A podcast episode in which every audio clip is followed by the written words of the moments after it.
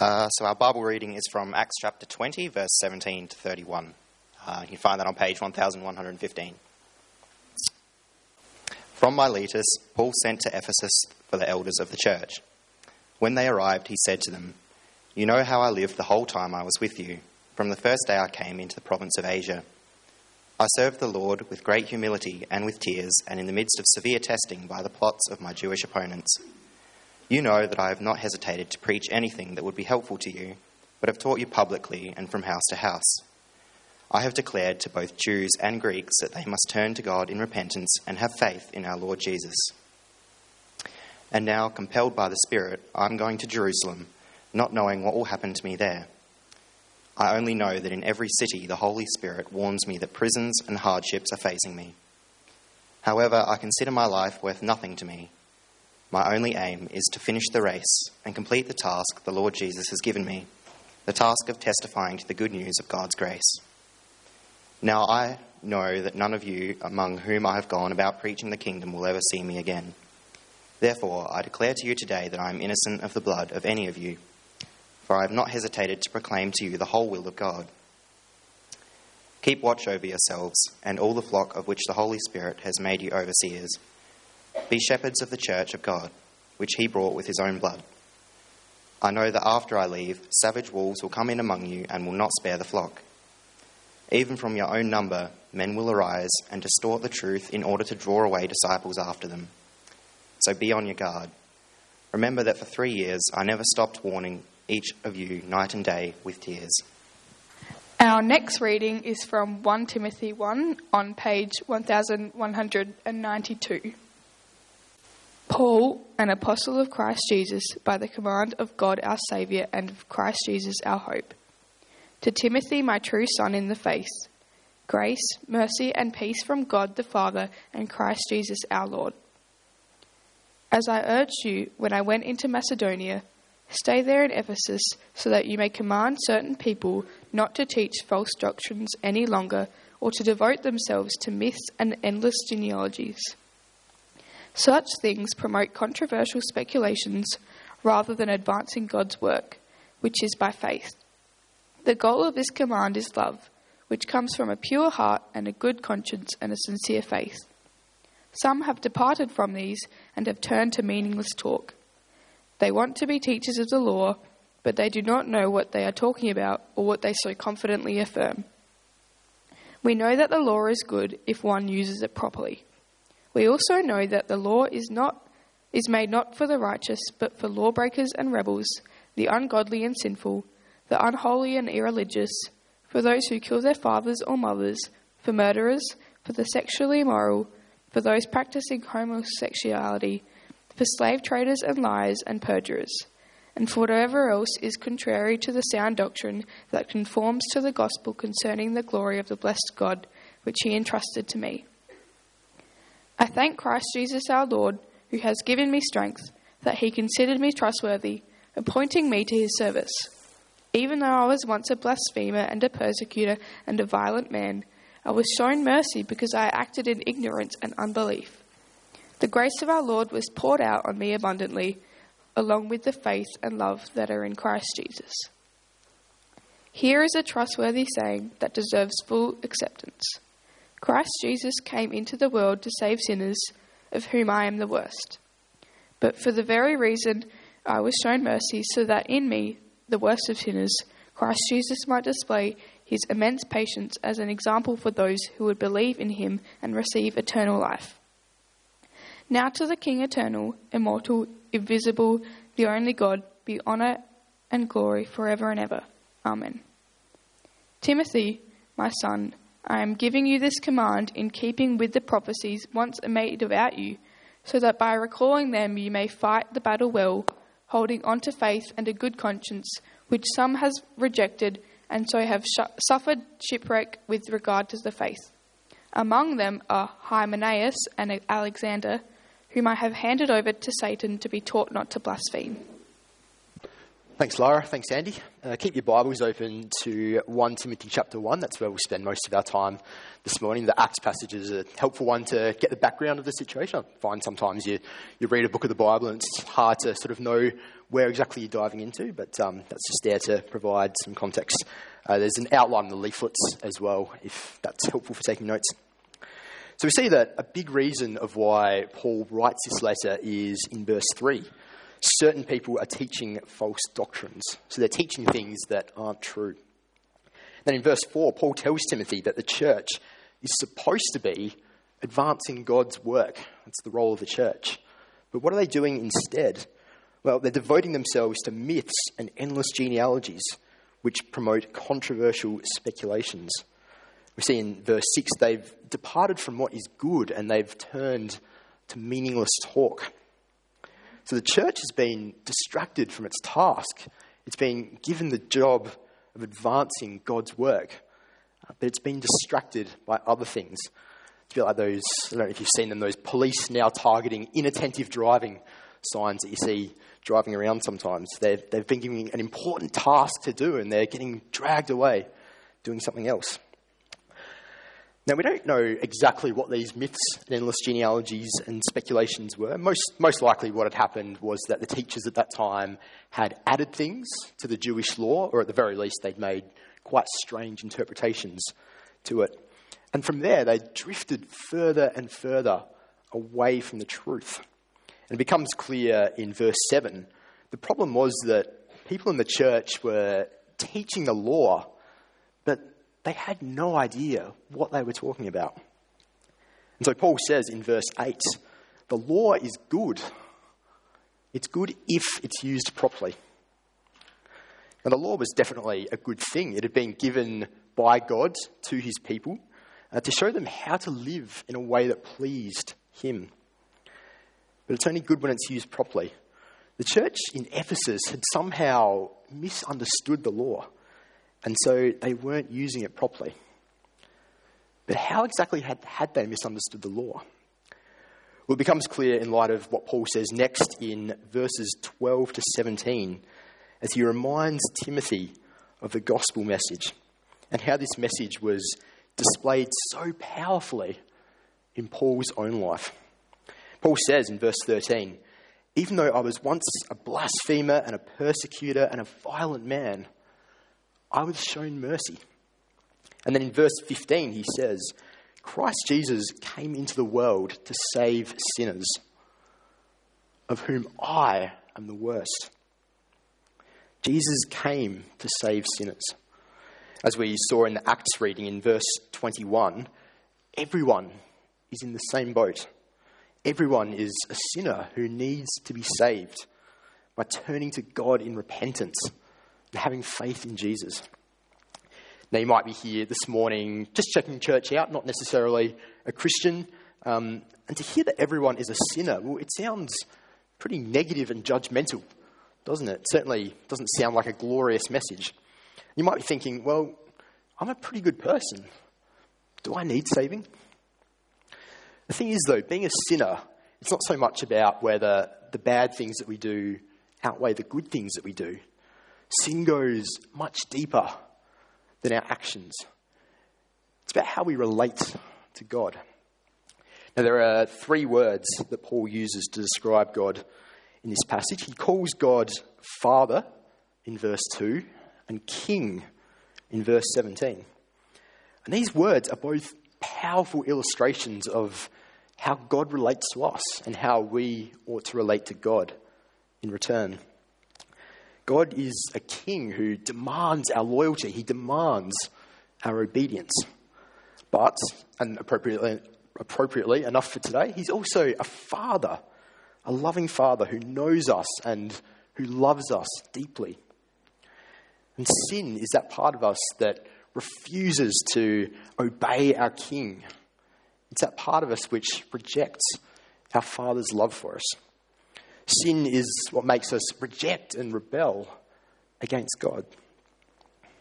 To want things our way, not God's way. And so it separates us from God relationally. It puts us in a position where we need saving. And so the other words that Paul uses to describe God is there in verse 1 Saviour. God saves us by sending Jesus to take the punishment that we deserved. so that we could have eternal life. Verse 16 Christ Jesus came into the world to save sinners. Now, whether you're here this morning as a follower of Jesus or just checking church out, there's one person who knows your heart better than anyone else you know. And that person is you. We each know all the, the good, the bad, and the ugly about ourselves.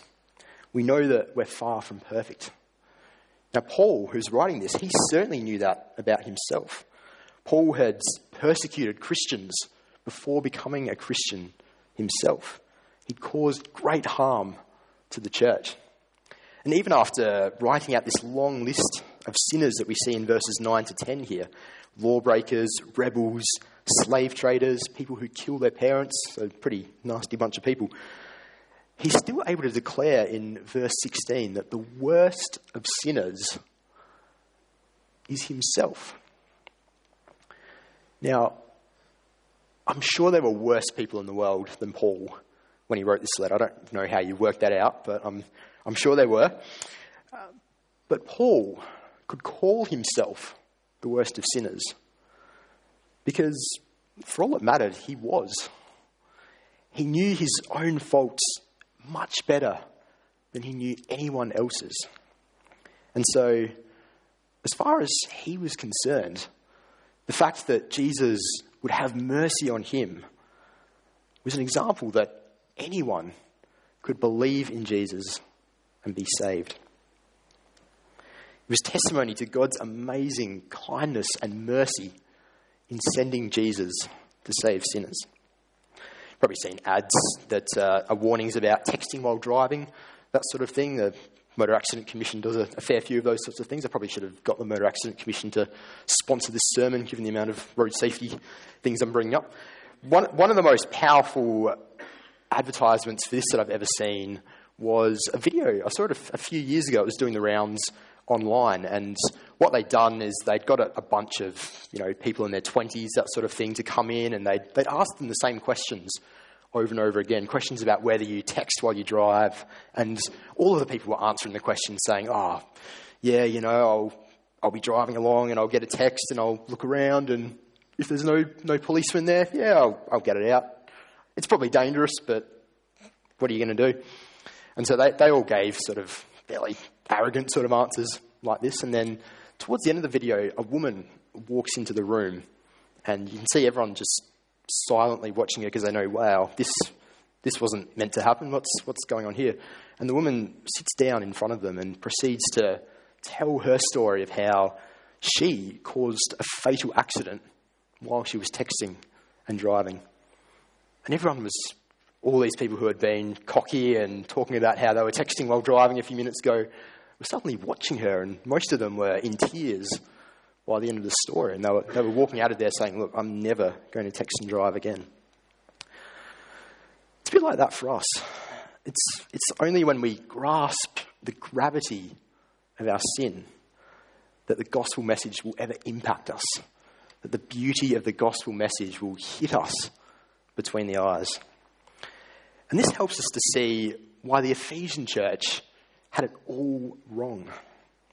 Because the law was their focus. They were relying on the law to save them. But obeying the law can't save us. The law can only show us our sin. That's why Paul gives that long list in verses 9 to 10 of all these different sins. Because the purpose of the law is more like a mirror. It's a mirror that shows us when we're disobeying God. But it's only Jesus' death in our place that can ever make us right with God. We can't do it on our own. And it's important to understand the balance here. If we've put our trust in Jesus, if we believe that his death and his resurrection are the only ways for us to be right with God, if we've repented and we've turned away from all the things in our life that we know aren't pleasing to God, then we're saved. Our sins are forgiven. We have the promise of eternal life. It's all about what Jesus has done, not about what we do. But at the same time, the way that we live does matter. Because faith in Jesus, it's not just a one off decision that we make. It means living our lives in grateful response to what He's done for us, wanting to, to please Him and to honour Him in everything. It's a bit like flowers. Now, my wife Alicia loves flowers, so I try to buy them for her on a regular basis as much as our budget allows, and I think it's a good thing. But it's not like flowers are the thing that's brought our marriage together. I didn't have to buy Alicia a hundred bunches of flowers before we got married. And flowers, they're not the thing that holds our marriage together either. Our marriage doesn't keep going because I've worked out that if I buy her flowers every four and a half weeks, that seems to keep her happy. I haven't worked that out. Don't try and use that formula.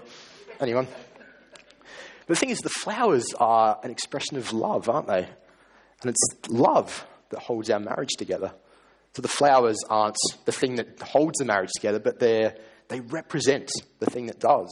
If I never bought flowers for Alicia, even though I know she likes them and they really don't cost that much and the shop isn't that far away from my house, you'd have to question. digging myself a hole here.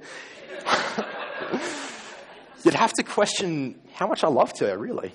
And if I didn't love her, then what's holding that marriage together?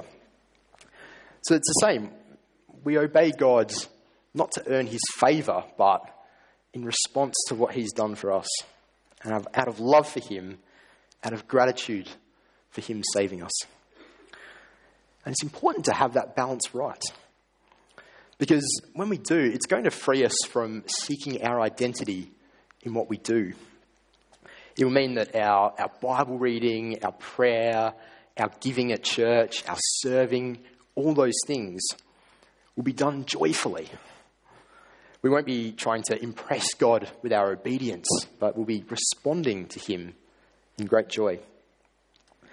Now, a sign that perhaps we've got the balance just slightly wrong in that way is if we ever find ourselves thinking that perhaps God values some people more than others. That's an easy, it's an easy trap to fall into. You look at the person who is on the leadership team, who's singing in the band, who runs the kids' programs, who has lots of great evangelistic chats with his friends, and you, just look at that person and you think, wow, God must value that person so much more than me. Or we look at the person on the other end, the person who's struggling to get their life together, they're struggling to find time to pray and to read the Bible, and, and we can just think to ourselves, yeah, I guess God's pretty happy with me in comparison. Well, no, the gospel tells us that we're all in the same boat. We're all sinners who Jesus came to save. And this helps us to understand what God's work is back in verse 5, the work that the church is supposed to be advancing. Jesus came to save sinners. Everyone who believes in Jesus receives eternal life. People need to believe this truth and to build their lives around it. This is God's work, and it's the church's mission. In Acts chapter 20, verse 24, which we read, Paul talks about the task that the Lord Jesus has given me, the task of testifying to the gospel of God's grace. It's Paul's task, and it's ours. And the problem in Ephesus was that the church had been distracted from this task. So, what's our purpose as a church? Our purpose is to celebrate and to advance this gospel message. How is the gospel advanced? It's when people put their trust in Jesus as their Lord and Saviour. When people grow in that faith and live lives that honour God. The gospel is advanced as we make and grow disciples of Jesus by God's power. And if that's our purpose as a church, then it's going to shape everything that we do as a church. Cameron talked a couple of weeks ago, for those, you, those of you who were here, about the danger of religious consumerism. So that's um, where going to church is really not that much different to going to the movies. You, you go there, you pay your money, you expect a good product, and really you're there to observe. You're not there to contribute at all. A couple of weeks ago, I went and saw the latest Mission Impossible movie, Mission Impossible 6. I didn't contribute to anything, I just rocked up. I paid my money to the, the person behind the cinema counter, and I went and watched the movie. I didn't contribute anything. I didn't help them to sell tickets or sell candy. I certainly didn't help them to produce the movie or anything like that. I just went there. I was a spectator. And if the movie had been bad, I would have complained to Alicia in the car on the way home. The movie was actually quite good. I'd recommend it. Um, a mindset of advancing the gospel is quite different to that, though. Maybe a, a slightly closer example. I don't know if, um, if any of you saw this while the, the Soccer World Cup was on, or the Football World Cup, whatever terminology you like to use. It was on a couple of months ago. Uh, Japan played their, I think it was their first game. They were playing Colombia or some other team. I'm not going to pretend I know anything about soccer.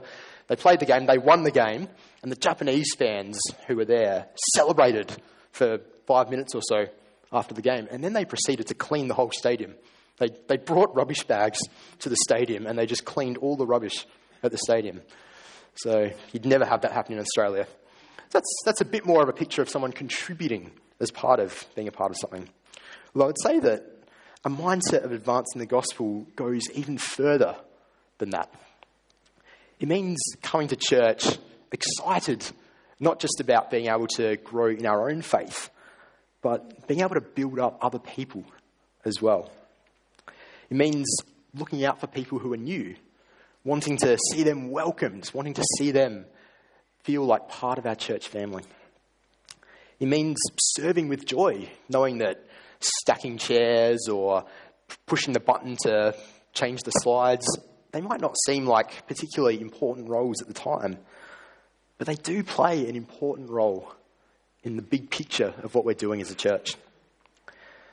It means staying after church to, to get to know people, to get to know what's going on in people's lives. Perhaps it means inviting people over to your house after church for lunch. We, um, we had Robin and Emily up the front a couple of weeks ago talking about welcoming, and Robin talked about how when she's driving to church, she's not here, so I can embarrass her. When she's driving to church, she, she always has the same prayer that she prays God, please show me who I should be speaking to today. I think that's a really great prayer. It's a gospel advancing prayer.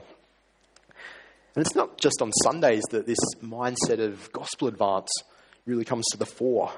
If you're not in one of our midweek growth groups, I'd really encourage you to, to join one of those. Growth groups aren't something that we run just for the sake of having growth groups. We run them because they're a great way for everyone to experience a deeper level of fellowship than you're likely to get most Sundays. There's something about meeting each week with a group of people sitting under God's word together, sharing life together, praying for each other, uh, that really helps us to realize the privilege that it is to be part of God's family. So, coming to our, our larger church family on a Sunday and then having that smaller family on a, on a weeknight is a really great way to get that fellowship happening all week. If you are part of a growth group, it would be great to, to keep making it a priority to be there each week to be investing in the other people in your growth group family. To come each week wanting to see the gospel advanced, wanting to see each person in your growth group walking stronger and stronger in their faith each week. A mindset of gospel advance shapes everything that we do as a church. If we didn't care about advancing the gospel, there'd be a lot of really compelling reasons, I think, wouldn't there, not to plant down at Woodcroft next year. We'd save money, there'd be a lot less effort, you wouldn't have to fill out those cards that, that Colin's just given you. We could all stay in one church and not have to say goodbye to anyone that we love next year. Planting a new gathering is going to be harder than everyone staying here would have been. But that's what God calls us to do to work hard for the gospel.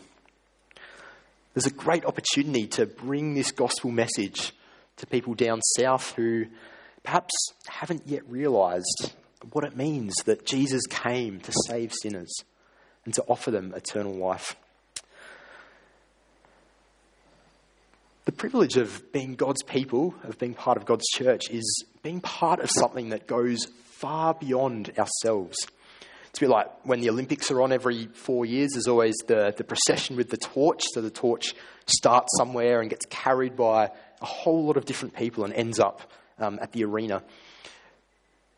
Being God's church is like being part of that Olympic torch relay.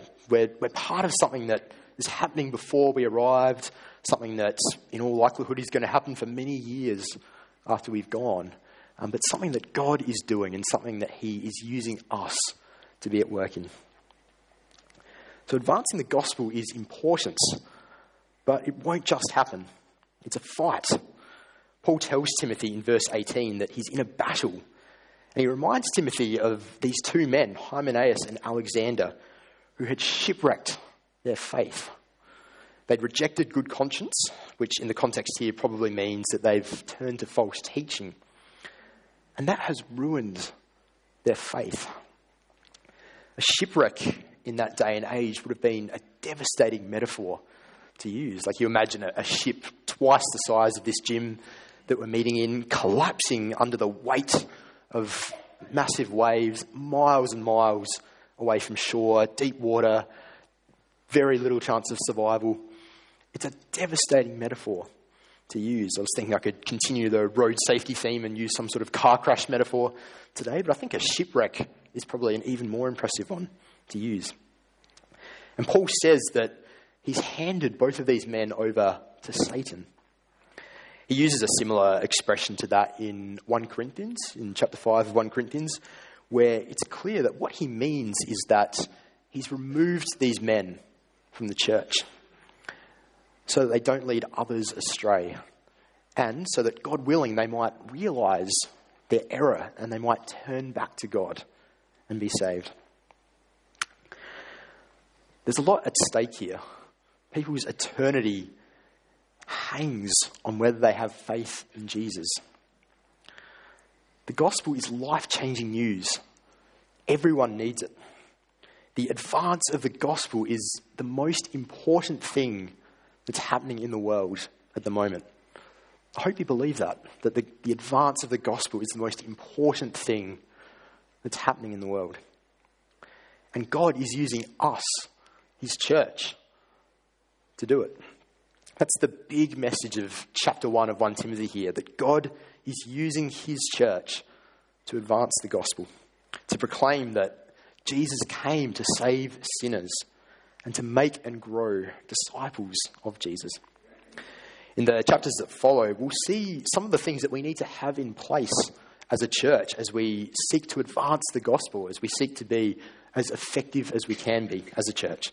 Chapter 1 has given us the big picture, if you like, and we're going to see more of the details in the next few weeks. It's an exciting and challenging picture of, God wants, of what God wants His church to be. And I'm looking forward to us exploring it together in the next few weeks. But for now, I'll pray. Heavenly Father, we give you great thanks that Jesus came to save sinners. And we pray that the significance of that would not be lost on us, but that we would know each day what that means for us the joy of being brought into relationship with you, being made members of your family knowing that if our trust is in you, our eternity is secure. Father, we pray that you would help us as a church to be single minded, uh, to be seeking nothing else but the advance of your gospel, and that you'll be using us as Trinity Church Brighton and as a second church next year to be bringing great glory to you, to be showing people their need for you, and to be making and growing disciples who might bring great glory to you. In Jesus' name, amen.